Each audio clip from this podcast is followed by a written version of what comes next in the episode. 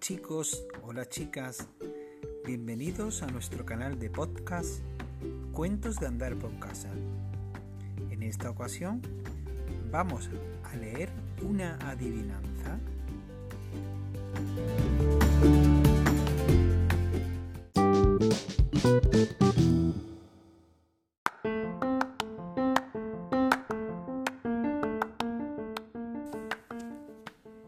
Escuchad muy atentos.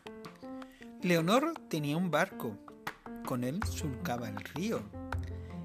¿Era este un pequeño barco o este un gran navío? Lee despacio y con atención que hallarás la solución. La vuelvo a leer.